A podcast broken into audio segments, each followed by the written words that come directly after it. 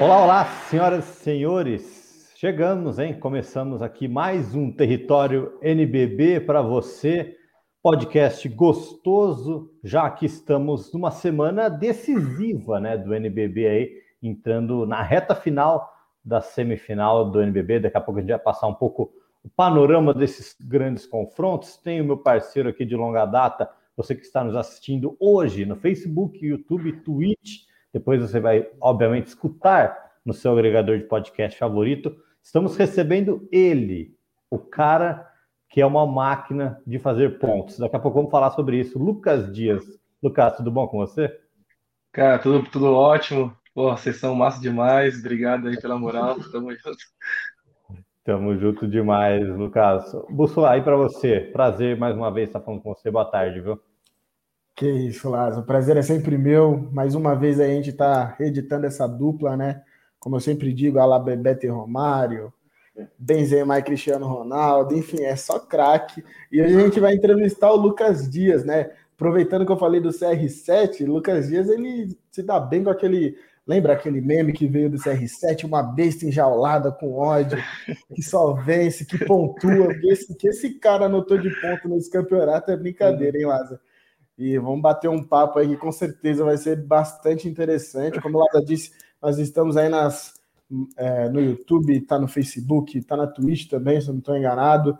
Estamos online em qualquer lugar. Depois que esse papo acabar, você que está assistindo, às vezes começa, não pode terminar a conversa, de assistir a conversa, né? Estaremos também nos agregadores digitais aí, Spotify, Deezer, é, enfim, no Google Podcast, onde vocês quiserem e puderem ouvir. E a conversa hoje vai ser sensacional, tenho certeza disso, Lázaro. É isso aí. Ô, Lucas, a galera já começou aqui, ó. Ó, o Fernando aqui já, ó, Lucas Dias Monstro. Tiago já mandou, ó, Lucas Dias Monstro. Lucas Dias fica em franca. É, essa galera, a galera te quer, a galera te quer. Mas é, eu não, eu não seria diferente. Se eu começasse uma franquia hoje, confesso que você seria uma das minhas primeiras escolhas também. Agora, a gente, só para você entender, Lucas, a gente faz três partes aqui, né? A gente vai falar um pouquinho né, da sua fase atual, como foi essa temporada para você, falar um pouco da sua carreira, sua brilhante trajetória já no basquete brasileiro, com, com pouca idade ainda, e também depois a gente vai fazer um jogo rápido aqui, só umas perguntinhas mais para você ficar por dentro de tudo. Eu quero, quero saber sem ficar em cima do muro, viu, Lucas? Então. É, é, não, é tão, não é tão fácil assim, não é tão fácil. É, Mas... tá, tá tudo tranquilo, tava bom demais, né? Tava bom, tava gostoso. Para a gente começar essa fase sua atual, eu acho que né, é uma temporada para você acima da média, mais uma vez, cestinha da temporada, né? Acho que ah, você só não vai se tornar o cestinha da temporada Tá, vou, vou falar uma coisa para você. Se o Lucas Mariano, se o, ó, pensa no seguinte, na seguinte hipótese. Se o São Paulo chegar na final, tá? O São Paulo, se fechar o jogo contra o Minas no, no final de semana, né? A série 3 a 0 e o Lucas chegar na final, o Lucas tem que fazer 40 pontos em todos os jogos, contando com o jogo de, de sábado agora. Se fizer 40, ele não chega na sua média. Ele fica alguns milésimos atrás. Então, para o Lucas Mariano passar você e se tornar o cestinho do campeonato, ele tem que fazer mais de 45 pontos todos os jogos. Você vai torcer para isso ou não? Ainda não? Cara, eu vou falar para você, eu e o Lucão somos brother demais, meu. É, é difícil torcer contra ele, cara, que desde quando eu conheci ele, eu se identifico muito com ele, cara, e se ele conseguisse chegar, eu ia ficar feliz demais, que era um, um brother meu muito, muito, mas ele fica bravo porque ele vai estar jogando, então vai ter como bater o recorde dele e, e, não ia conseguir fazer meus pontos, mas ele fica bastante feliz, porque é um cara que também está batalhando demais para buscar o espaço dele que ele merece e está fazendo um campeonato brilhante também. Não, com certeza. E acho que você, né, vocês dois têm, têm essa, essa união, assim, que, que é muito legal da gente ver dentro de quadra e fora de quadra. Mas eu acho que, Lucas, é, recorde, né, sempre foi uma coisa que teve presente na sua vida? É, você sempre ali entre os líderes de, de, de estatísticas da, da competição, né, do NBB, você entrou com alguma vibe diferente nessa temporada? Você queria ser o cestinha? Você quer ser o MVP? Você como que como você teve essa mentalidade para chegar esse ano? Cara, é, esse ano eu comecei totalmente diferente dos, dos outros anos. É, se você pega meus dois anos em Franca, foi muito bons também. Em termos de números, em termos de, de rebote, de eficiência e tudo mais. Mas esse ano eu sabia que precisava ser mais agressivo à sexta e não podia deixar a equipe de Franca sem meus pontos, que a gente teve uma mudança muito brusca assim no elenco e a gente esse ano teve cinco adultos e seis adultos, e a gente sabia que com a pandemia a gente não poderia deixar que eu jogasse mal, o André, o Elinho, o Fusaro. Então todo jogo a gente tinha essa mentalidade de cada um se fortalecer, se jogar junto. Então se preparei bastante esse ano não só dentro de quadra, cara. Acho que todo trabalho começa fora de quadra. É, eu procurei sempre, eu, eu, eu falo para todas as entrevistas que eu tenho uma equipe por fora da quadra. Então, esse ano eu comecei a fazer um trabalho muito legal com a minha, com uma psicóloga que a minha mulher que me indicou. É, ela desde o Paulista me teve umas metas para mim, para me concluir durante a temporada. E, cara, e também comecei a fazer é, suplementação também com a minha nutricionista, e fora o apoio que eu tenho da Nike também. Então, esses times só me fortalecem para me buscar um, um algo mais da quadra. E sabia que esse ano o time precisava que eu é, destacava mais, puxasse essa parte de liderança e também não posso deixar de falar o suporte que Franca também, desde quando eu renovei com eles, eles sempre vão ter uma confiança em mim e fizeram de tudo para mim dar um, um suporte, para mim conseguir essa liderança, que era um time jovem e no começo a gente não era um favorito, desde quando começou o Paulista, e a gente buscou o Paulista e foi o caminho tudo feliz, assim, foi conquistando, sabe? Sim, bem legal, né? Legal. Não, com certeza, Laz. Ele falou de um ponto muito interessante, né? Que é, ô, Lucas, nessas conversas que a gente tem com muitos jogadores que, que passam aqui por essa bancada do território, se, se a gente pode dizer assim, né? É, sempre comenta um pouco desse extra quadro, quanto que impacta também, né? Porque principalmente hoje, você acabou de falar do psicólogo é, que você procurou para poder ter um acompanhamento e tudo mais, o atleta ele não é só aquele cara que entrega dentro de quadra, também o ser humano que, que tem outras coisas que transpassam esse, esse processo, né? E, e indo diretamente nisso, essa temporada você teve um salto muito grande, especialmente em pontos, né? Falando em, em números, foi de praticamente 30%, 30% em comparação com a temporada passada.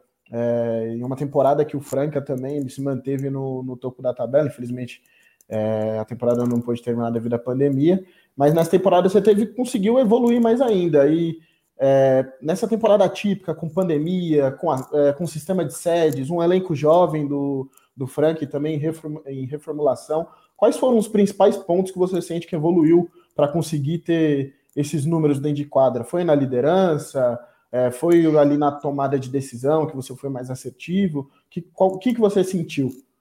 É, cara, eu sempre eu, eu amo desafio, cara. Se você falar para mim qualquer desafio que para mim hoje eu vou aceitar e vou fazer tudo para conquistar e ter um sucesso nisso. Então, desde quando a equipe foi montada e eles conversaram comigo e falaram o projeto para mim, eu na hora aceitei, cara, porque era, igual eu disse, foi dois anos diferentes em Franca, que tinha muito tinha muitos jogadores bons, era hatch, então meio que a gente, se um jogasse mal, tinha mais nove para jogar, então esse, eu queria esse desafio, essa liderança de ter essa responsabilidade de mostrar para a garotada que a gente nova está começando agora, que só basta trabalhar, cara, que a gente tem um consegue se manter. Então, desde o começo trabalhei bastante para chegar em Franca, para mim ter essa liderança, eu acho que foi fundamental. Eu lembrei de um episódio meu que a gente estava na LDB, no Pinheiros, cara, e a gente fazia acho que três anos que a gente batia na trave, cara, acho que três, quatro anos. E se não me engano, nosso melhor time foi jogar no Rio e eu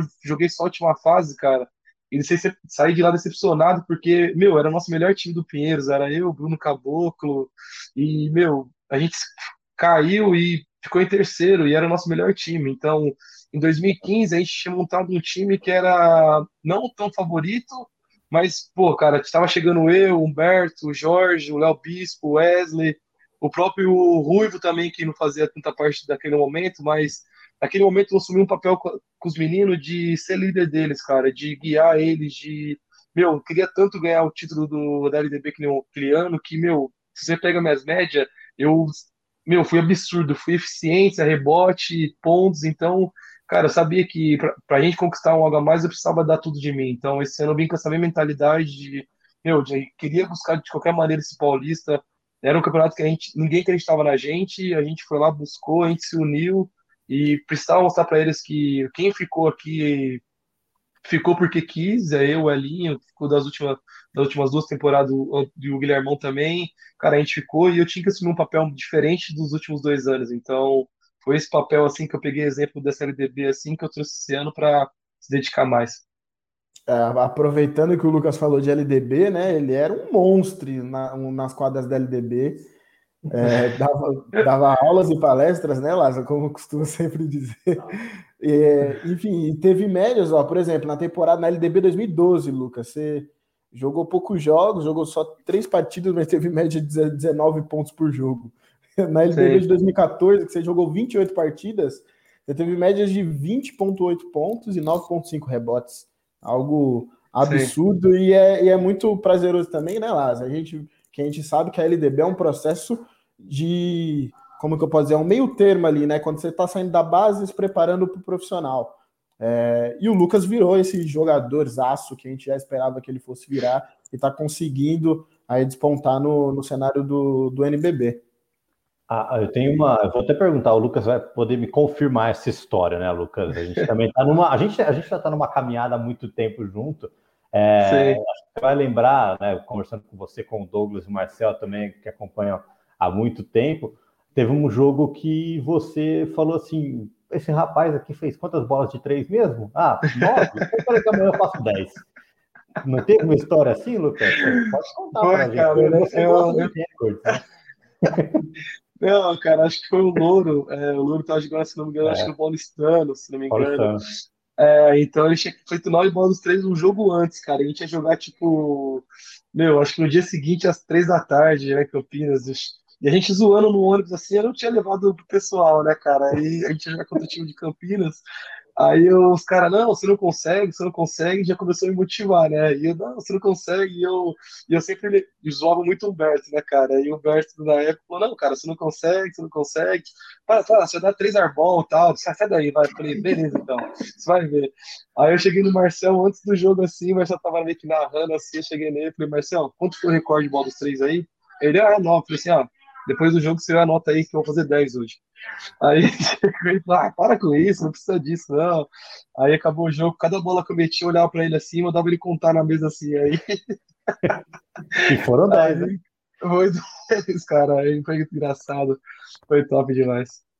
Não, é isso, isso que, é, que é legal, né? E assim, e esse ano, acho que a gente teve um, um exemplo claro no NBB, porque alguém ia lá, batiu o Gideon, o Holloway bateu num dia, o Gideon da falou: não, peraí, que agora esse, esse recorde é meu, né? O recorde é seu na temporada, né? 41 pontos no, no, no jogo. Teve essa motivação também, essa de você, cara, eu não vou deixar esses caras aqui, não, eu que vou estragar a festa. Cara, olha só, falar, minha mulher me mandou mensagem. Meu irmão, meu, na verdade, foi meu irmão e a mulher que mandou mensagem na, na hora. Eu tava vendo o jogo, mas a gente tinha vídeo, se não me engano. Aí eu vi o Gui meio que batendo recorde assim, eu falei assim, aí eu pensei comigo, assim, ah, meu, amanhã não escapa. Aí pensei, ele não escapa nem a pau. Meu, bato ali bastante pra bater esse recorde antes, agora vou deixar ele bater, cara. Aí, meu, aí eles me motivaram. Meu irmão é mulher que, tipo, sabe como que eu sou, cara. Então ficaram parecendo uma figurinha do lado da cabeça. Ah lá, ele bateu seu recorde, deixar, vai deixar. Aí. Ai, cara, engraçado. Ô, Lázaro, de onde eu venho, isso daí é o famoso isqueirinho. Que fica Nossa, ali provocando, provocando. É isso mesmo. Até, ver aonde a pessoa. Não, é tudo, cara. É tudo, tudo que acontece, eles me provocam, eles ficam. Crem, vou jogar videogame com o meu irmão, meu. Se acontece alguma coisa, ele, ah, lá, vai deixar o cara te matar, irmão? Vai deixar, tipo, fica sabendo que eu tenho esse ponto fraco de, de cara em qualquer vida. Competitivo ao extremo, né? Nossa é isso, senhora. é isso que também, querendo ou não, faz grandes vencedores aí no esporte, é a questão da competitividade. E, Sim. Lucas, aproveitando, né? Essa temporada, como eu já até comentei na, na última pergunta, foi uma temporada um pouco diferente, principalmente pela pandemia e tudo mais, e o jogo das estrelas também foi diferente, né? É, e você foi eleito MVP nesse novo formato, é, nesse, nesse novo modelo que foi realizado o jogo das estrelas dessa temporada. É, mas, meu, queria perguntar para você, qual que é a sensação de ser eleito o melhor jogador de uma disputa que envolve a nata da nata do campeonato? Como que foi aquilo para você? Porque cara, você jogou contra os principais jogadores do campeonato, é, é, da, nova, da nova geração, da velha geração, enfim, e você se destacou mais uma vez aí como como o principal dentro é, dessa partida. Como é que foi essa sensação para você? Cara, é, foi muito top, assim, muito gostosa, tipo, nem palavras para descrever, porque acho que tudo começou aqui em Franca. Acho que a gente jogou o jogo da Estrela aqui em Franca, cara, e eu tinha sido campeão do campeonato de habilidade. Então, aí no jogo, assim, eu tava muito bem, cara, e tava com muita vontade de ser MVP aqui em Franca, voltava em casa tudo mais. Então, desde aquele momento que o Jeff foi MVP, assim, eu fiquei aquele sentimento, tipo, cara, queria ter sido eu tudo mais. Então, próximo jogo da Estrela, vou, vou entrar focado, vou entrar concentrado para que, se Deus quiser, acontece isso, porque eu vou estar trabalhando e tudo mais. E, cara, no momento que eu, eu não esperava, achei que ia ser o Alex, e depois que eles chamaram o nome, foi um momento, tipo, muita felicidade, assim, cara, porque, igual você mesmo disse, tá jogando sempre com as pessoas que você olhava na TV, cara. Eu tava jogando com o Alex, Marquinhos, eu assistia a eles, então é um momento muito de felicidade, assim, de você, você receber um prêmio, assim, e estar tá do lado desses caras, cara, que todo o suporte, história que eles têm. Então, momento assim, foi um momento de orgulho, assim, de felicidade, assim, não vi a hora de encontrar minha mulher, minha família,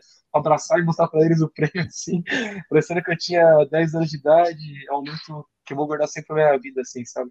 Não, é legal, foi legal demais, Lucas. Acho que a gente vê a sua, né, viu na sua cara ali a felicidade, né? Teve aquele banho depois da, da molecada. Sim. E principalmente eu quero falar de um menino que, que acho que você também está podendo acompanhar, né? O Iago está tá arrebentando aí, depois, infelizmente, da lesão do Balbi, assumiu um protagonismo no Flamengo, junto com o Gustavinho, que você conhece muito bem, daqui a pouco a gente vai falar. Vou aproveitar, inclusive, uma, uma, uma pergunta do Enéas, que mandou aqui, mandar um abraço para o Enéas, ele fala assim, ó, como que é para você ver o seu amigo, né? O Iago, que a gente sabe que é um amigo seu pessoal, sendo um dos protagonistas do NBB, nessa reta final principalmente. Você tem saudades das resenhas com ele, na época de paulistano?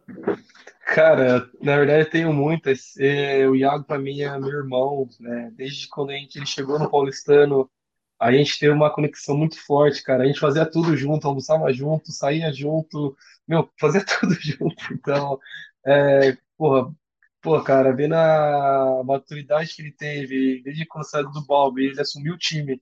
E, meu, não é qualquer um que chega no Flamengo e assume assim, jeito que ele é, cara. E eu sempre, não, nunca desacreditei nele, porque ele é um menino carudo, cara. E ele é sempre igual eu, aceita desafio e na hora que ele bateu no peito, colocou aquela camisa, sabia que ele ia se manter, tipo, em alto nível. E junto com o Gustavo também, dos melhores treinadores do Brasil, ia colocar ele no, no momento ideal, assim, para ele comandar a equipe. E, cara, ele tá fazendo umas dois playoffs que eu assisti fenomenal. Tá massa demais dele. É, o Iago tá destruindo aí nessa, nesses últimos jogos, né, Laz? Assumiu muito bem a responsabilidade na armação do Flamengo. É, assumindo essa responsabilidade que, querendo ou não, o clube traz, né? E falando de responsabilidade, Fran, é, Lucas Dias, você joga num dos clubes mais tradicionais do Brasil, né? atua no Franca, tem essa pressão é, de se conseguir resultados, é, especialmente nesses últimos anos, desde o processo de reestruturação que o César Franca passou, né? E voltou a montar elencos fortes, em chegar nos campeonatos. É, vocês chegaram na final é, do Super 8 em duas oportunidades, ganharam uma do Flamengo, chegaram na final do NBB, venceram Liga Sul-Americana, é, e, pô, esse, venceram Paulista, né? querendo ou não, foram o time que. Você estava no time que tirou o, o Franca daquela fila, né? Se eu não me engano, acho que era de 12 ou 13 anos, se eu não me engano. É, e, meu, ainda mais é, nessa temporada, como é que foi isso, essa questão da pressão? Porque vocês iniciaram é, com um elenco mais jovem, mas também forte no Campeonato Paulista. Vale lembrar que, pô, um time que tem você, que tem o Fusaro, tem o André Góes, que concorreu ao MVP na temporada passada, talvez alguns não lembrem, mas concorreu junto com o Marquinhos e o Jorginho na temporada passada, para MVP. É, um elenco forte, ganhou o Paulista, chegou no NBB, é, enfim, teve a Champions, que vocês também conseguiram é, chegar um, um, pouco longe. Como é que é a, a, avaliação que você faz dessa temporada do Franca, é, nessa temporada de um novo ciclo, né, de reestruturação? Ficou um gosto de, pô, a gente podia ter feito mais, podia ter ido mais longe? É, cara, é, você mesmo disse, eu acho que nosso primeiro ano foi bastante complicado, desde quando a gente chegou aqui. É, porque, gente, você mesmo disse, era muito tempo sem ganhar o título e tudo mais, mas desde o começo a gente foi ganhando respeito da torcida, então a torcida sempre foi respeitando a gente, foi dando apoio pra gente, nunca desistiu da gente. Então, esse ano foi a mesma coisa, cara. Ele sabia que era um ano diferente, um ano que, cara, todo mundo precisava realmente economizar, pensar no futuro da equipe. E foi a melhor coisa que a comissão, a diretoria, a equipe do César, Magalu, todos os patrocinadores se uniram e fizeram, cara. É, acho que os torcedores compraram essa ideia de sabendo que a gente poderia reduzir um pouco o orçamento e que ia ter poucos jogadores adultos, e mais sim os jogadores que ia estar ia respeitar a camisa, ia se doar pela camisa, ia dar o sangue. Então, aqui em Franca é isso, cara. As, as pessoas cobram sem resultado, mas eles, eles veem quando a equipe, a equipe tá dando o sangue, tá respeitando a cidade de Franca, tá fazendo de tudo para ganhar. Então, desde a gente começou o Paulista, a gente ganhou, é, aumentou um pouco a pressão, sim, porque todo time que é campeão, sempre a, a, o respeito, a, todo mundo quer ganhar de Franca. Então, a gente sabia que o Campeonato Brasileiro ia ser outro campeonato, campeonato novo, então a gente sabe que a gente não, não fez o grande campeonato no finalzinho assim, a gente sabia que a gente poderia ter chegado um pouco mais longe, ter buscado uma classificação um pouco mais alta, então a gente teve muitos altos e baixos, mas jogador machucou, Covid, acho que o torcedor é, meio que como se diz, cara, ele olhou assim e viu que era um ano diferente. Então, mesmo assim, com o ano atípico de tudo, a gente foi campeão paulista, meu, ficou entre os quatro, entre os cinco da Champions League. Então, com tudo isso que tem acontecendo, a gente meio que meu, fez um ano ótimo, cara. Não tem como olhar e falar, cara, ah, o ano foi péssimo para Franca. Não, o ano foi bom. Então, a gente meio que, sim, todo mundo que sai fora dos playoffs sabe que poderia ter chegado mais. Eu fui começar a esquecer do jogo do Minas faz nem um dia direito, meu. Parece que foi ontem que eu perdi o jogo para Minas, porque do jeito que foi o último jogo pra gente, assim, sabendo que a gente poderia ter jogado um pouco melhor, somente no final do jogo, a gente fica com um sentimento ruim. Então, mas a cidade de Franca viu que a gente fez nosso melhor e acho que isso é o suficiente, sabe? Não, com certeza, Lucas, isso é, é, fundamental. E a gente vê, viu a sua entrega em quadra, não só nesse último jogo contra o Minas, mas durante toda a temporada, né? Agora, como você falou, né? Infelizmente não, não prosseguiu aí, mas com, com o final da temporada para você, quais são os. Como que é, qual que é o passo a passo do jogador? Porque a gente fica também na curiosidade. Eu falo, porra, agora o Lucas vai poder comer um churrasco, agora vai poder dar uma relaxada. Como, como que é que você, agora essa preparação, essa, essa é. porque você fala, pô, já vou treinar aqui para a próxima temporada, mas aí, pode, pode ser mais tranquilo, pode comer um churrasco às vezes, né? Não, cara, é, tem totalmente razão, assim, eu, desde quando acabou a temporada, eu se mantenho um pouco ativo, porque, meu, tem convocação e, se Deus quiser, meu sonho de estar participando da seleção, então, eu sei que eu não posso ficar parado, não só pela seleção, e qualquer momento de um clube também me chamar também, e, cara, é, eu tento eu gosto bastante de churrasco, então eu tento se ajustar assim bastante com a minha família para tipo fazer uma semana bem de treino, poder correr um pouco, para que no final de semana eu possa extrapolar um pouco, para que no domingo ou segunda eu já volto já na pegada já, porque eu teve um ano quando eu tinha, acho que se não me engano, 15 anos no Pinheiros, cara. Eu nunca tive férias. Aí um dia eu peguei, acho que um mês assim inteiro, meio que sapoli, cheguei, meu, fala de ritmo com 16 anos, meu, e o Murilo, meu, acabou comigo, falou, cara, você não pode chegar desse jeito, ser atleta tal. Aí depois daquele dia, nunca mais cheguei zoado, cheguei ruim fisicamente, então eu sempre mantive essa cabeça de eu não, não vai treinar no mesmo ritmo, mas não é. fazer as mesmas coisas, mas acho que seu corpo ativo, jogar um basquete, tomando os cuidados que tem que tomar, cara, acho que não faz mal. Então, o nosso corpo sempre se mantém ativo. Com certeza. Acho que eu tô de férias há uns 10 anos, viu? Porque eu tô acima do peso faz tempo, Lucas. Não dá pra. Não, aqui tá difícil, viu, o negócio. Mas a gente, tá, a gente tenta dar uma corrida, né, atrás. Agora, pô, tá, tá difícil aqui, mas, é, mas é bom. Agora, acho que a gente falou bastante dessa temporada. A gente quer falar um Sim. pouquinho de carreira, né, né, Rodrigão? Porque, como a gente falou, o João Lucas venceu, venceu muita coisa, né? Total, Lázaro. Eu, que eu não tava me aguentando de rir aqui com essa que você tá de férias. ah, ah, ah, Lucas, acho que alguém não deu ainda um toque no Lázaro e falou: Lázaro, você é, é atleta. Ô, Lucas, eu vou te falar uma coisa. Ó. Nosso último podcast que a gente gravou com o Ruivo aqui, eu falei, Ruivo, é, porra, vou, vou fazer uma, pré, uma semaninha de pré-temporada com você. Uhum. Aí ele falou, cara, você não aguenta nem 10 minutos. Eu vou falar de novo para você, Lucas. Eu vou fazer uma, um, um, dia de treino com você, marcar você no poste ali embaixo, eu quero ver se você vai conseguir girar para cima. Mas aqui já fica o desafio aqui, tá? Fechou, fechou. É, eu vou estar ali fora da quadra, só gravando, registrando gravando isso. A brincadeira, né? Exato, porque, assim. não, nossos filhos precisam ver esse momento, né?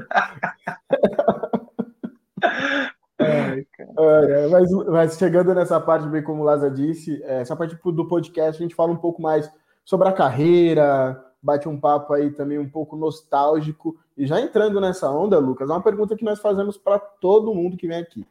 É, fala pra gente, conta aí pro pessoal que está assistindo e que tem essa curiosidade, como que foi o primeiro contato do Lucas Dias, ainda menininho, criança, com, com basquete. Como que, que foi os seus primeiros passos aí com a bola de basquete na mão? Cara, é, foi por causa do meu irmão. É, ele meio que aqui em Bauru, em Bauru tinha uma pessoa chamada Matilde, que ele entregava folheto na rua, cara. A gente precisava ajudar minha mãe, meio que a gente meio que fazer esse papel. Eu era muito novo na época, aí um dia essa moça encontrou meu irmão na, na rua, Matilde, meio que perguntou para ele se ele gostaria de jogar basquete. Então, ele falou que, ah, cara, tô um pouco mais velho. Ela falou assim, não, vem para cá que eu vou te ensinar tudo. Então, ele foi para lá e acho que ele ficou dois anos, ele tinha acho que 14 anos. Quando eu tinha 16 anos, eu tinha 10, assim, na época, no, na verdade 9. Aí ele meio que me levou. Eu não gostava de basquete, né? Nunca tinha visto basquete, nem sabia que era basquete. E, meu, meu negócio era futebol. E eu era atacante, era bom, hein? Aí, é, bom naquela. Mas, é... aí ele me levou um dia, porque ele cuidava de mim à tarde. E, cara, desde quando eu peguei a bola de basquete assim da primeira vez, foi uma coisa, tipo, surreal, que parece que entrou uma energia dentro de mim, assim, de motivação. Aí a moça ah, você não quer vir treinar tal dia? Eu falei, ah, não quero não, tal. Eu falei que não, ainda fiz uma graça. Aí meu irmão chegou em casa, falou que ela tinha gostado de mim e tal. Aí no dia seguinte eu fui, meu, comecei a jogar, cara, que, meu, não ia embora nem a pau, meu. Eu perdi até a hora de ir embora do ônibus, a mãe me ligava, vinha me buscar preocupado. Ficava até altas da noite tentando enterrar, com 9 anos de idade, então nem chegava nem na Regina. nem na Regina chegava, cara. Tinha, não, era pequenininho, então a gente botava essa belinha, aí ficava aí meu amigo pulando aquela cama elástica, sabe? Querendo enterrar, então, tipo, só machucava. Então, meu, desde aquele momento eu não parei até hoje. É, parece que eu sou criança ainda quando eu pego aquela bola e meio que é uma felicidade enorme que eu lembro da minha família. Então, cada passo que eu dei, a família me acreditou comigo. Então, agradecer a meu irmão, minha família, assim, por ter colocado a bola na minha mão, assim. Pô, as histórias lindas, né? Acho que a maioria das histórias que a gente escuta aqui no, no território é, são extremamente ricas, né, como a tua, é, vem de, dessa questão. Muitos, é, é, até curioso, né, Lázaro? Muitos começaram jogando bola, não, sou atacante, sou zagueiro. O Lucas Dias aí pagou de boleira aí pra gente, mas. Tá, mas é Porque é. vê na fita, sempre na fita, né? É, então, não, mas é, é, engraçado, é engraçado imaginar também ele com os seus dois metros e sete, oito por aí, né? A gente não, não tem exatamente a altura, mas ele com mais de dois metros de altura, pensar que o Lucas Dias não consegue não conseguir enterrar. Hoje é algo tão natural, né? É. Gente, ele só dá um pulozinho assim já tá, já tá na sexta. Mas, é, pô, cara, cara, tipo. É, peraí, é, tipo, antes disso, eu só tenho que colocar um momento também, acho que o momento melhor assim, da minha vida, assim, acho que eu tenho que agradecer ao meu irmão, cara, porque teve um momento também que eu não ia jogar basquete, é, porque eu tava sem tênis na época, não tinha nada assim. Aí meu irmão chegou um dia, ele jogava no Minas, ele tinha uma camisa linda, cara, uma camisa linda do Minas, que todo mundo queria que vendesse tudo mais, cara. Então, ele chegou esse momento um dia, falou, irmão, vou te dar um tênis. Eu falei, não, irmão, não quero, não quero, a gente eu paro um ano, paro dois anos, não importa. Quando a nossa mãe tinha condição, a mãe, pô, cara, fazer de tudo, meu, pra gente, botar comida pra gente, tudo mais. Meu, e ele chegou com essa camiseta dele linda, que ele não dava para ninguém usar, e, cara, e vendeu acho que ali me, me, me, também fez um momento muito bom na minha carreira, assim, cara, porque quando ele chegou com o tênis em casa, para mim foi uma felicidade, começamos a chorar junto, cara, porque ele via alguma coisa em mim que eu não via em mim. Então, ele me via que eu poderia ser um grande jogador, e naquele momento, como eu era muito novo, eu não acreditava que eu poderia ser um jogador de alto nível, que poderia sim estar numa seleção. Então, cara, é, sem palavras para ele, cara. Ele é para mim tudo, meus dois irmãos, na verdade, que o outro também, desde quando eu comecei a jogar, ele sempre tra trabalhou desde pequeno, entregando folheto e o que eu precisava dele, ele sempre me ajudava. Meu pai e minha mãe, então nem se fala, cara. Então, acho que esse momento também foi mar... o mais marcante para mim foi esse momento, sabe? Não, e é legal, né, Lucas? Porque você sempre fala do seu irmão, a gente sabe aqui, então é, é muito bacana ver tudo, toda essa história, como foi tudo construído, né? Agora, um pouquinho, você um pouquinho mais velho, né? Quando você já chega no, no Pinheiros, na base, é, você já, já desponta, né? Logo no, no cenário nacional. Como foi essa fase para você, né? Essa fase de LDB, que a gente já até falou um pouquinho, é, a sua formação, você foi campeão, MVP de finais, cestinha, jogador mais eficiente da LDB em 2015.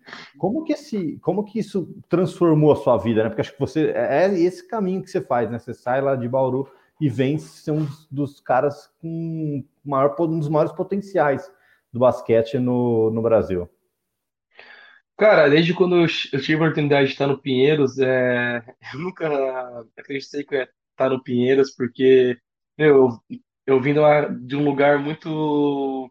é, minha casa era um pouco muito humilde, então quando eu vi o Pinheiros, cara, eu e minha mãe, na época, a gente ficou surpreendente, que a gente nunca viu o que era São Paulo, viu trânsito, buzina, coisa louca, cara. Então, desde quando cheguei no Pinheiros, e eu tinha, a gente teve meio que uma experiência com meu irmão no Minas. É, e, meu, a gente sabia que era muito ruim ele ficar lá, que eu era muito apegada com ele, cara. Eu brincava muito com ele, então quando ele ficou dois anos longe de casa, meu, para mim foi uma coisa muito ruim para minha mãe. A gente era muito apegado com ele, então eu sabia que para mim estar tá lá eu precisava meu superar tudo isso e ajudar. Eu sempre quis dar uma casa à minha mãe, então desde que eu cheguei no piano com essa mentalidade, falei, cara, eu vou dar minha casa à minha mãe, não vou deixar coisa errada acontecer, não vou ficar meio errado, eu vou estar tá aqui, vou merecer meu lugar estar aqui, então cada ano que eu passava no Pinheiros eu queria melhorar, então entrou a Thelma, entrou o Danilo na minha vida, que foi dois, duas pessoas que, meu, só me ajudaram, não tenho que falar Legal. deles, e tem que agradecer os dois.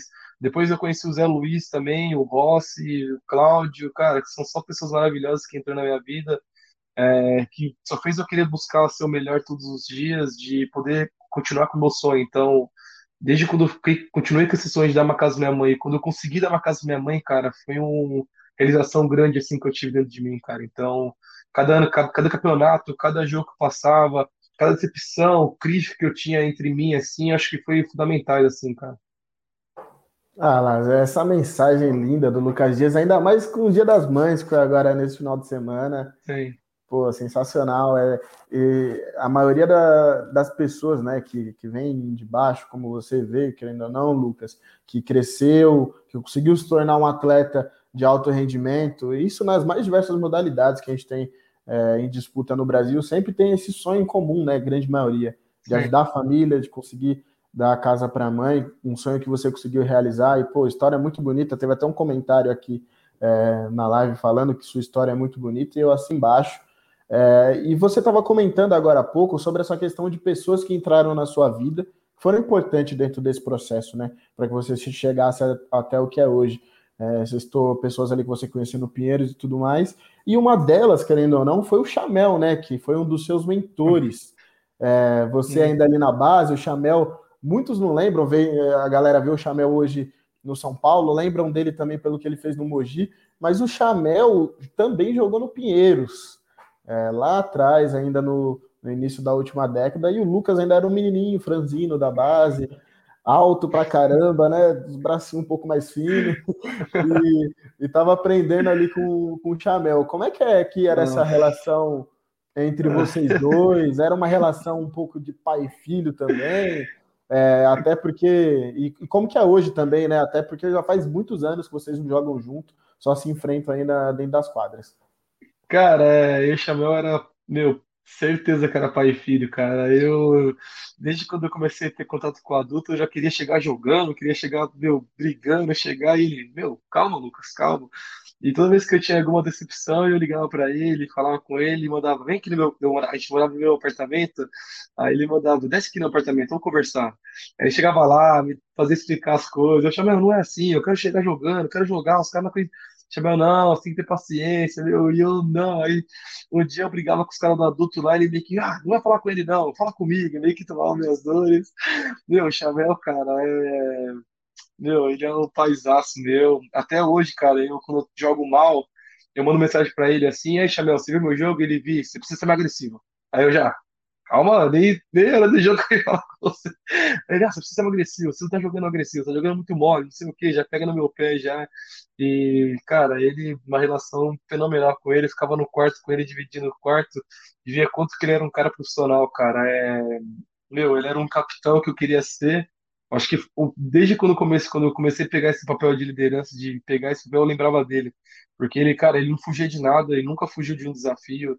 Nunca, quando o time tava perdendo, ele sempre botava o dele na reta de, meu, a culpa é minha, joga a responsabilidade pra mim que eu aceito e, e é isso. Então, peguei esse lado do ser assim, um pouco também. É, e, cara, eu tenho contato com ele até hoje, mesmo a gente não jogando tanto tempo junto, eu posso ligar para ele a qualquer momento hoje, ele vai me atender e falar para mim que eu tô jogando mal e preciso chegar Ah, assim que é bom, aquele amigo de verdade. Sim, né? não, ele, ele, é, ele é pai mesmo, cara. Ele me cobra, ele. Meu, no dia que eu bati o recorde, ele chegou, nossa, podia ter feito mais cinco pontos. Eu, tá bom, chegou, tá bom. Aí chega. Figura. É, isso, é, isso, é, muito legal. Isso mostra também o carinho que ele tem por você, né? O Chamel é um dos grandes jogadores que a gente tem. Tá fazendo também uma reta final de, de, temporada absurda, mais uma vez. Ontem meteu uma bola decisiva ali na hora, na hora que o São Paulo vira o jogo o Chamel mata uma bola de três que praticamente garante a vitória do, do tricolor, mas, mas muito, muito legal isso daí. E eu acho que, que você também, né, Lucas, por, pela sua história no basquete, vai colecionando amigos, vai colecionando essas, essas histórias de vida. Eu acho que um momento importante na sua carreira também foi a sua ida para o Paulistano, né? A, a, a, gente brinca, né? Pulou o muro ali, saiu do Pinheiros, foi para o Paulistano. É, e, e, aí você começa a jogar com o Gustavinho, né? Como acho que você mesmo falou, a gente fala sempre, um dos melhores técnicos do Brasil, né? E, e, mudou completamente o seu estilo de jogo. Acho que você chega em duas finais de NBB. Eu lembro daquela sua primeira final lá em Araraquara, é, que, que vocês acabam derrotados pelo Bauru, você com uma cara de tipo, meu, eu vou voltar aqui e vou, eu vou erguer essa taça aqui. Como que foi esse, esse período de transição, Gustavinho, o que, que impactou no Lucas Dias de hoje também, que quer buscar essa motivação sempre?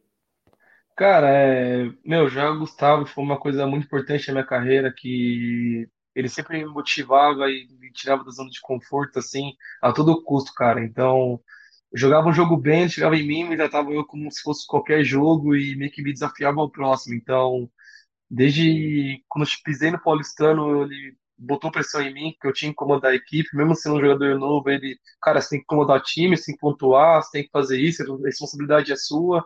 Perdeu o jogo, a responsabilidade é sua, então ele meio que jogava a responsabilidade pra gente crescer, não só como jogador, mas sim como pessoa. Então, ele, ele me ensinou bastante coisa de desafio, ele me, ele me desafiava o tempo inteiro, cara. Ele era muito tenso, ele me desafiava o tempo inteiro.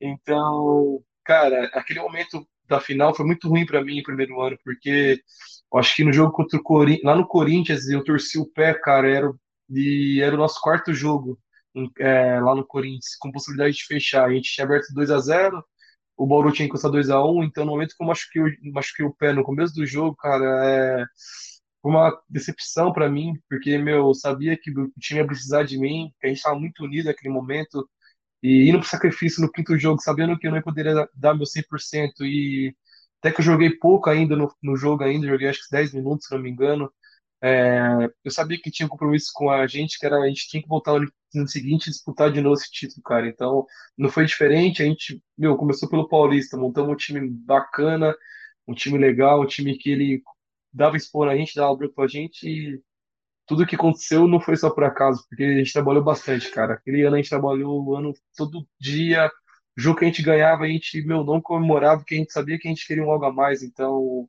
cara, acho que o Gustavo foi uma, uma peça, assim, que, que não tem, cara, não tem. É, bem. Ah, bem e também, irado, e né, também tinha, eu tinha o segundo pai também, que era o Elinho, né, cara? Não posso deixar de, É, deixar de contar o Elinho, né? exatamente. Não, o cara, eu acho que ele, tá é, adivinhando, nossa, Lázaro. Acho que ele tá lendo as nossas perguntas aqui que a gente É, eu preparou. não, eu não posso deixar de contar o Eli no segundo ano, quando ele entrou no Paulistano, cara. Ele parecia que era o Chamel, velho, juro. Cada jogo que jogava, ele, olha lá, o cara tá te matando, você vai deixar o cara te matar? Aí eu, ah, então peraí, então você vai ver. Aí desafio. Ali, eu ficava ali provocando, provocando para tentar ver o seu melhor, com certeza. É, é, o papel também. E, meu, você acertou certinho a nossa próxima pergunta, né, Lázaro? É, o, o Elinho, ou Elhão, enfim, como você se chama. Vocês foram, cara, vocês foram campeões do CAP juntos, foram para o Franca, foram campeões juntos de novo. É, então aí praticamente nesses últimos quatro anos venceram sete títulos juntos. Pô, como é que é jogar ao lado do Elinho? Ele. Quem que consagra quem aí nessa relação? Cara, na verdade, quem é o pai dele sou eu, tá? Só falando pra vocês, só. Todo mundo acha que quem é meu pai é ele, mas quem é o pai dele sou eu. Mas, cara, é, o Elinho pra mim chegou com uma bênção na minha vida, cara. Eu falo que até hoje ele não é só meu amigo, ele é um irmão mesmo. É, cara, ele é tão impressionante que ele cuida até da, da vida financeira, cara, pra você ter noção. Ele chega em mim, cara, você viu que a bolsa tá baixa hoje? Aposta nisso, coloca cola nisso, fala, faz isso, faz aquilo. Você botou dinheiro pra investir? Tá guardando dinheiro? Não sei o quê. Nossa, daqui 10 anos você, meu, ficar não sei o quê, você me ligar pedindo dinheiro, fala, meu, vou te quebrar, tipo, sabe? Tipo, ele é meio que, cara, me cobra demais o tempo inteiro e ele, desde quando eu conheci ele, eu vi a personalidade, uma personalidade dele igual a minha de querer ganhar, de não importa o time que a gente for jogar, a gente vai dar nosso melhor, vai querer dar o melhor. E, e o maestro, para mim, cara, é. É sem palavras, cara. Não tem nem palavras para descrever o quanto ele é importante para mim. o último jogo, para mim, foi mais triste e é isso, sabe, cara? Porque a gente tá continuando jogar assim, e quando você tem um parceiro assim, que você quer jogar com ele o resto da sua vida, cara. Então, a gente fica com medo de não ter essa pessoa do nosso lado que é tão importante. Então, cara, é o Elinho caiu como um pai para mim mesmo. Essa palavra, eu acho. Não, e é, e é, muito legal. E assim, essa relação de vocês que a gente vê, né, Lucas? Uma cumplicidade mesmo, uma, uma parceria de sempre. É muito, puta, é muito legal a gente ver isso aí de perto. Agora, eu, eu, sou, eu sou suspeito para falar, mas para a gente chegar nessa parte final aqui do nosso papo, porque passa rápido, né? Pô, se a gente for ficar é. contando as histórias e falando, nós vamos ficar o dia inteiro aqui falando. Eu sei que você tem compromisso, a gente não vai se alongar muito. Você, só você vai ter que me prometer que você vai voltar em breve aqui para a gente terminar. Nossa, se se chamar, meu, eu vou estar aqui sempre. Vocês dois são fera. É. Ô, Lucas, mas agora, antes da gente ir embora, para você não pode ficar é. em cima do muro tá? A gente hum. vai fazer o, o, jogo rápido aqui. Pergunta isso, aquilo e vamos embora, beleza? É. Quero, vou começar, vou começar de leve com você, tá? Porque eu sou seu amigo, eu sei que ah, quero ver, quero, assim, você é um parceiro, quero ver. É, então. Quem, qual, foi, qual, foi, o jogador que te inspirou? Quem foi a pessoa que te inspirou a começar a jogar basquete? Ah, isso aí não tem nem como, é meu irmão, é. cara. Isso aí, sem palavras, meu irmão tá no topo de cimaço disparado. Lucas, bom, o Lázaro já explicou como Legal, é que funciona. Quero ver, né? quero ver aí. Respostas objetivas. Então, Lucas, é. qual foi o jogador mais difícil é, de defender no NBB? Mais difícil, aquele cara que, pô, quando você sabia que ia jogar contra ele, falava, porra, hoje vai ser. Ah, eu acho que desde quando eu comecei a jogar assim, acho que é o Marquinhos, cara, porque eu teve um ano que eu jogava no Pinheiros e eu tinha acho que 17 anos. Aí o Claudio tava naquele transição do Márcio Dornelles, né? Aí ele meio que falou, cara, começa a titular contra o Flamengo. Eu meio que levei um susto, né? Você vai marcar o Marquinhos. Eu, ah, vamos ver o que vai ser, né? Tava animadão e tal, meu. Começou o jogo, Marquinhos meteu três bolas na minha cara, já um corte, falta sexta, meu. Marquinhos 15 pontos em 4 minutos. Eu olhei assim, hum, eu tinha Então, cara, acho que é o Marquinhos, cara. Marquinhos, desde quando a gente joga contra, assim, é um cara, não, é o melhor jogador do Brasil hoje, é ele, então, é o Marquinhos. Eu gostei, você não ficou em cima do muro, não. Essa daí foi. Não, é o Marquinhos, cara, não tem nem como falar. O Alex, eu comecei a jogar. O Alex também é um cara, meu, é os dois. Pra mim, na verdade, é os dois. Mas como que o Alex e. Eu joguei poucas vezes com o Alex assim, mais com o Marquinhos assim, desde quando eu comecei a jogar mesmo adulto. Uhum. Então, joguei mais. Quando eu tinha 17 anos, joguei mais contra o Marquinhos do que com o Alex. Então, toda vez que eu contra o Alex, eu jogava pouquinho. Então, não tinha essa possibilidade de marcar o Marquinhos e nem o Giovanni também, que eram os jogadores na minha posição, que era, meu, sem palavras. É, Lázaro, acho que o pessoal via e falava, ah, Lucas, você é gigante aí também, né? Vai lá, É, marcar o vamos- Marquinhos ali. Vai lá vamos. marcar o Marquinhos lá. Trabalho fácil, vai lá. Coloca o Resolve Juvenil com o Marquinhos ali. Ai, ai. E isso é, é, pô, tá, fenomenal. Agora, já que você né, falou do Marquinhos, eu quero que vo- você, como é um cara engraçado também, Lucas, eu quero que Uhum. você me fale o seguinte: quem que é o cara também mais engraçado que você já jogou junto? Que entra no vestiário ali, a resenha a gente sabe que come solta. Meu, ó, vou falar, posso falar dois? Tem que ser Pode dois, falar cara. dois. Não, pode falar dois. aqui. Não, tem que ser três, tem que ser três, cara. Pra mim, acho que, meu, o Elinho, o André Góes e o Iago, cara. O Humberto também, velho. Nossa, os caras são, meu, engraçadaço. Meu, pode entrar no vestiário com os caras. O Ed também, velho. O Ed era, meu, sacanagem, sério. O Ed, meu, toda vez Montou o que a gente já. Meu, Esse- sério, esses caras não tem como. É, não, não tem como falar um, velho, porque cada um era uma história diferente, engraçada, meu. Você vai e vai saber que os caras vão aprontar alguma com você, velho. Pode certeza. Pior que ele não é o primeiro que fala isso aqui, né, Lázaro? Já, fa- já escutamos esses nomes em outras oportunidades. Mas, Lucas, seguindo com as perguntas, vamos lá. Essa daqui é difícil, hein? É, Você tá ali no rachão, só tem um colete e dois caras para você escolher. E você tem que escolher um deles. Um deles é, É. o Steph Curry e o outro é o Kyrie Irving. Para quem que você dá o colete? Não, vou com o Curry, vou com o Curry. Boa. Certeza, certeza, certeza. Te ajudar a meter bola? Isso aí, você, você gosta Ah. de ver o Curry jogar? Ah, gosto, cara. Ele é um cara diferente, cara. É um cara que todo mundo se espelha, cara. É um cara que, que, meu, chuta de longe, chuta de qualquer jeito e, meu, um cara diferente. Curry também gosto bastante, mas, meu, Curry é sacanagem, cara. O que ele tá Ô, fazendo, Ô, Lázaro, sacanagem. Eu quero ver o Lucas Dias, né? Nessa de o pessoal provocar ele, fala, mete mais bola. Quero ver ele Ah, não, aí já. Você já falou que não dá. Não, levanta a bandeirinha. falou aí da LDB, né? O cara fez 9, ele vai lá e faz 10. Eu quero ver com o Curry, como é que faz? Não, cara, isso aí tem cara que você não tem que nem mexer, cara. Deixa ele quieto, né? Deixa ele. Não, isso é, é- é fenomenal, né? Porque a gente vê. Agora, dois caras da sua posição, eu acho, né? é, fala- com- vão continuar em NBA. Anthony Davis, que está destruindo no Lakers, ou Antetokounmpo? São dois. O Antetokounmpo também tem essa, essa mobilidade que você tem, a facilidade de jogar de três, quatro ali, Lucas. Quem que você prefere dos dois? Ah, cara, eu acho que o de Anthony Davis, ele, pra mim, é um dos caras que eu vejo jogar hoje, que tento fazer algumas coisas que ele faz. É, eu gosto também do Antetokounmpo, mas eu acho que o Anthony Davis, eu gosto do estilo de jogo mais dele, assim. É mais, eu acho que tem um pouco mais chute, tem um jogo de poste baixo melhor, assim. O Antetokounmpo, pô, cara, ele é um cara fenomenal, enterrada, meu, agressivo, meu, tem a técnica, mas eu acho que, de- acho que para ele falta um pouco de chute, então o Anthony Davis ele mete bola, é um pouco mais completo nessa parte, assim. Não, dá. não, não tá fugindo de nenhuma, né, Lázaro? Eu tô até surpreso aqui. É, Essa próxima pergunta, como eu já vou adiantar aqui, eu acompanho o Lucas Dias nas redes sociais. Eu já tenho, eu tenho certeza da resposta dele. Tenho certeza do que ele vai responder. Lucas, LeBron James ou Michael Jordan?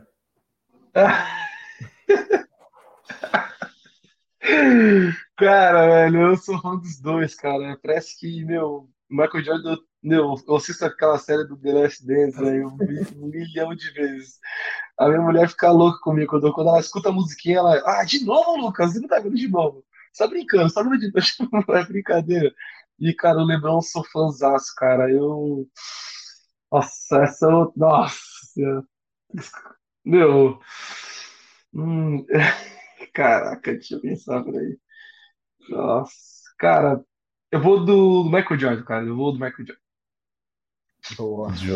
Justo, justo. Não, não saiu da, da raia, mas tá, tá bem. Agora as perguntas, aca- essas perguntas difíceis acabam. Eu juro que volta. Só a última que, que a gente. Na última, o Lucas, a, a gente já fez uma, mais de 20 episódios aqui na temporada. Todo mundo respondeu a mesma coisa. Então é, é Vamos o final. Aí a gente percebe que separa os homens dos meninos é na última, entendeu? Então eu vou deixar ela mais um pouquinho guardada para você. Vamos falar um pouco de cultura, Celso. Você tem um filme preferido? Você gosta de assistir filme, série? O que, que você prefere? Cara, eu vou, eu gosto de ver filme. Meu, eu vou falar um filme aqui. né? Acho que depois se o Ali assistir, ele vai ficar de louco. Até a minha mulher também. É, É. eu gosto de. Meu, eu sou apaixonado no Creed, velho. Cara, eu sou apaixonado no Creed, sério. Eu gosto quando você faz é stories assistindo Creed. É, meu, eu faço demais. Né? Os caras mandam mensagem pra mim de novo, cara. Você tá assistindo? Meu, eu nem vi esse filme. Esse é um novo filme do Creed agora. Cara, meu, eu sou muito fã do Creed. Cara, Transformers também, meu. Mas o Creed é o melhor, cara. Eu identifico aquele filme da motivação lá em cima, pré-jogo, voando. Aí já. É, é engraçado o, Lucas ele fica compartilhando mesmo nos stories deles né, no Instagram. E é, o mais engraçado ainda é como a namorada dele fica muito brava, porque parece que só tem dois títulos para ele assistir. É o documentário do Jordan e Creed. É? Cara, ela não fica tão brava, ela não fica tão brava quando eu escuto aquele barulho de videogame. Aí ela já, ah não, ah não, de novo não. Aí já, Mas, cara, quando eu ponho os dois, velho, eu juro, eu vou começar pelo The Last Dance. Aí ela já, tipo, lá de cima, já vem correndo. Meu, já, de novo, não acredito. Ah, peraí, vou ter que desligar isso aí. Aí eu, tá bom, amor, já vou ver outro filme então. Aí eu ponho o quiz, já, saiu um novo quiz aqui, amor. Ela, tá bom, saiu, deixa eu ver. Ela, meu, ah, Lucas, tá brincando, né? Tipo. é o mesmo filme. É o mesmo filme, cara, piada. Né? É, mas a, aproveitando, né, seguindo nessas perguntas mais culturais, a gente falou de filme. Sim. E série, Lucas, você assiste? Tem alguma preferida? Cara, eu, eu não sou muito fã de série. É... Eu comecei a assistir série por causa da minha mulher também, que ela gosta bastante de ver série, mas eu gosto mais de filme mesmo, de filme de super-heróis. Série eu não sou muito fã ainda, não. Tá comigo, Lucas. Eu também não sou muito fã, não. Depois daquele dia que a, que a NBA fez o negócio da Marvel, lá eu falei que eu não. Eu quase fui cancelado, que eu falei que eu não assisti nenhum filme de herói. Os caras já queriam me matar aqui. Eu falei, pô, é difícil, é difícil. Ah, Agora, não tem como. É, não, tá louco. Os caras acham que a gente sem tempo, né, Lucas? Fala aí. Pô, tá Agora, sabe o que eu ia te falar? Estilo musical, porque, porque a gente vai entrar nessa, nesse papo agora de música também. Você gosta do quê? De um pagodinho? Do que, que vai, o que, que toca aí? Cara, acho que depende do momento, assim. Eu, ó, que nem hoje. Eu, hoje eu comecei só ter sertanejo hoje. Mas aí tem amanhã, eu gosto de pagode. Aí, meu, depois de amanhã é funk. Aí depois, de, depois do outro dia é black. Então, acho que varia. Acho que gosto de todos, assim. Não tem não, maior especial, assim. É, sertanejo, você sabe que eu sou daí de Ribeirão, estamos do lado, é top 1, né? Então. Ah, disparado, né? Não tem nem como não escutar aqui na rádio, né? Boa, boa, Lucas. Eu, eu não sou do time do sertanejo, mas eu entendo vocês aí também. Ainda não cresceram com isso. Eu já eu, eu sou o contrário, né, velho? Você, você disse quando chegou em São Paulo, ouviu buzina e tudo mais, estranhou um pouco. Isso daí eu já escutava todo dia da janela de casa. então, o meu estilo é um pouquinho mais diferente. É, mas, Lucas, essa daqui, ó, se a gente fosse elencar em níveis de dificuldade de perguntas, essa daqui, em, em, no máximo, vai cinco estrelas, a gente pode colocar. Essa daqui é quatro estrelas. É, essa é complicada. Nossa Senhora! A, a, próxima, a próxima que o Lázaro vai fazer é cinco estrelas. Mas Ih, é quero ver. Quero essa ver se é parceiro mesmo. Quero ver se é, é parceiro. Lucas, fazer um suspense, né? Hambúrguer ou pizza? Hum, hum, aí está pesado. Hein? Caraca, deixa eu ver. Acho que vou de hambúrguer. Hambúrguer. Não, justo, justo. Foi, foi bem. Valeu, valeu. Porque essa daí é. Valeu. Vou de hambúrguer, hambúrguer. Eu sou fã. Eu sou Team Pizza 100%, mas eu te entendo. Hambúrguer, comi hoje no almoço um hambúrguer, delícia. Mas pizza cai melhor. Com certeza. Amanhã, sexta-feira à noite, pede uma pizza. Nossa. É, pensando pelo, ó, meu, pelos momentos, assim, pizza cai, cai bem melhor, né? Mas acho que eu vou de hambúrguer. Eu gosto mais das carnes, assim, tudo mais. Já falando em carne, você, você é um cara que eu, que eu sei. Essa última pergunta, é para a gente fechar agora, tá? Gran, gran finale aqui para você. Ah, esse é o aumento. É, temos, temos a, a pergunta que separa os meninos dos homens aqui, tá? É. A primeira opção é o seguinte: churrasco. Tá, a segunda já, já, opção, desde... Você tem a segunda opção? Não, eu quero também. cara, é sério. Você tem que comer o churrasco do meu sogro, velho. É, meu, é sério. Ô, louco. Não, é sério. Ele já me falou é isso aí. Eu quero, não, quero mesmo. É por isso que eu, na, eu, fico na casa dele direto. Eu acho que ele quer me expulsar algumas vezes da casa dele, eu juro. Ele... Meu, eu chego, juro, meu, qualquer tipo de carne, eu chego nele, ligo pra ele, tô vindo de viagem e falo, e aí, seu Zé, tudo bem? Meu, tô chegando. Vai ter um bifinho, seu Zé? Ele, vai, vai ter um bifinho pra você, vai, tá bom. Aí ele, meu, rebenta, cara. Ele, meu, nossa senhora, isso, sem é comparação. É a gente ia até nossa. brincar aqui, mas, mas é isso. Todo mundo que a gente perguntou, cara, churrasco, churrasco, churrasco. E não tem coisa melhor, né, Lucas? Acho que você, você falou, você teve a oportunidade de, de nascer no interior, foi veio morar em São Paulo, numa capital, Sim. hoje mora no interior de novo, e, e, a gente sabe que, pô, Franca ali você tem uma final de tarde gostosa, que você pode acender a chasqueira na sua casa, é, é, é, diferente, né? E sabe, quem, quem passou aqui, inclusive, e falou assim para mim, ó, ó, o dia que a gente se encontrar, vou fazer um churrasco para você, Rafael Hetzheimer, eu sei que você já comeu o churrasco dele, hein? Né? Nossa, eu morava na frente da casa dele assim, nossa, meu, só sabia que quando a chasqueira dele saia fumacinha já podia bater lá, já na hora. o, o Hatch lá, é bom, bom lembrar, né? Até para quem está assistindo e não conferiu, um dos podcasts mais engraçados que já teve aqui no território, junto com o do Lucas Dias também hoje. O podcast está muito alto astral. Mas o do Hatch, na moral. Lucas, se você não, não é fera, também é assista. Ele contando as histórias da Espanha, de que ele só conseguia comer pizza porque não gostava da comida local. Nossa. Não, ele me falava aqui, cara, ele me falava, meu, mijava da risada, velho, juro. Eu falava, mentira, gente, tá brincando, ele. Não, ele continuava, ele começava de novo, dava uma corda, meu, nossa senhora. Fenomenal ele, cara. Ele e, é e, e Lázaro, bom, com a resposta do Lucas, né, na nossa pergunta cinco estrelas, a mais difícil, a gente continua invicto. É, eu acho que no dia que alguém responder algo que não seja churrasco, a gente vai ter que encerrar na hora o podcast. meu, tem que tem que quebrar, tem que acabar, cara. Tem que, meu, falar, ah, não vou fazer mais, já era. É vegetariano, é alguma coisa. Porque, cara, não é possível, né? Não, não, tem, não, não tem como, Lucas. Mas assim, acho que foi o que você falou, né, Rodrigão? A gente ter, encerra aqui, Lucas. Eu queria, cara, de coração te agradecer por esse bate-papo. É, foi o que eu te falei, você tem, vai ter que ficar de olho agora no Lucas Mariano, né? Para ver se ele não vai quebrar o seu. A, a, vai tirar o seu posto de cestinha do NBB. Senão eu já tô dando de antemão e parabéns aqui para você esse, né, essa, essa honra que você conseguiu esse ano de ser o cestinha do campeonato. É, cara, obrigado. Mas ele tem que fazer quantos pontos mesmo? 40 40, pontos em 45, jogos? 45 em, é, em todos os jogos restantes. É, é, se eles forem, se eles forem até o quinto jogo, eles têm mais 10 seis jogos. jogos. Né? Não, 6 jogos. jogos, né? 6 jogos. Hum. É, então vou ter que igorar ele, né? Não, cara, é sério. Obrigado vocês aí pelo convite. Rodrigão, massa, Lázaro. Pô, nem comentário pra vocês dois, cara. Vocês são fera e, meu, vou esperar outro convite que foi legal demais. Ah, tamo junto demais, Lucas. Eu queria te agradecer. Eu, desculpa, a gente passou um pouquinho do tempo, mas é que o papo não, vai fluindo, vai andando, a gente não vai, vai nem ver aqui. Eu queria te agradecer e desejar para você né, uma, uma boa off-season aí. Pra, eu sei que daqui a pouco já volta o Campeonato Paulista, então para você também se preparar e boa sorte também na, na seleção aí, que a gente sabe que o pré-olímpico está chegando. Vai dar tudo certo, viu, Lucas? Obrigado mais uma vez, cara. Pô, top demais. Obrigado vocês aí, cara. Pode me chamar, é nós. Obrigado. Tamo junto, Rodrigão. Obrigado, hein? Valeu, Lázaro. Pô, como eu adiantei lá no início, né? A conversa seria sensacional e foi. Que isso, bem risada demais.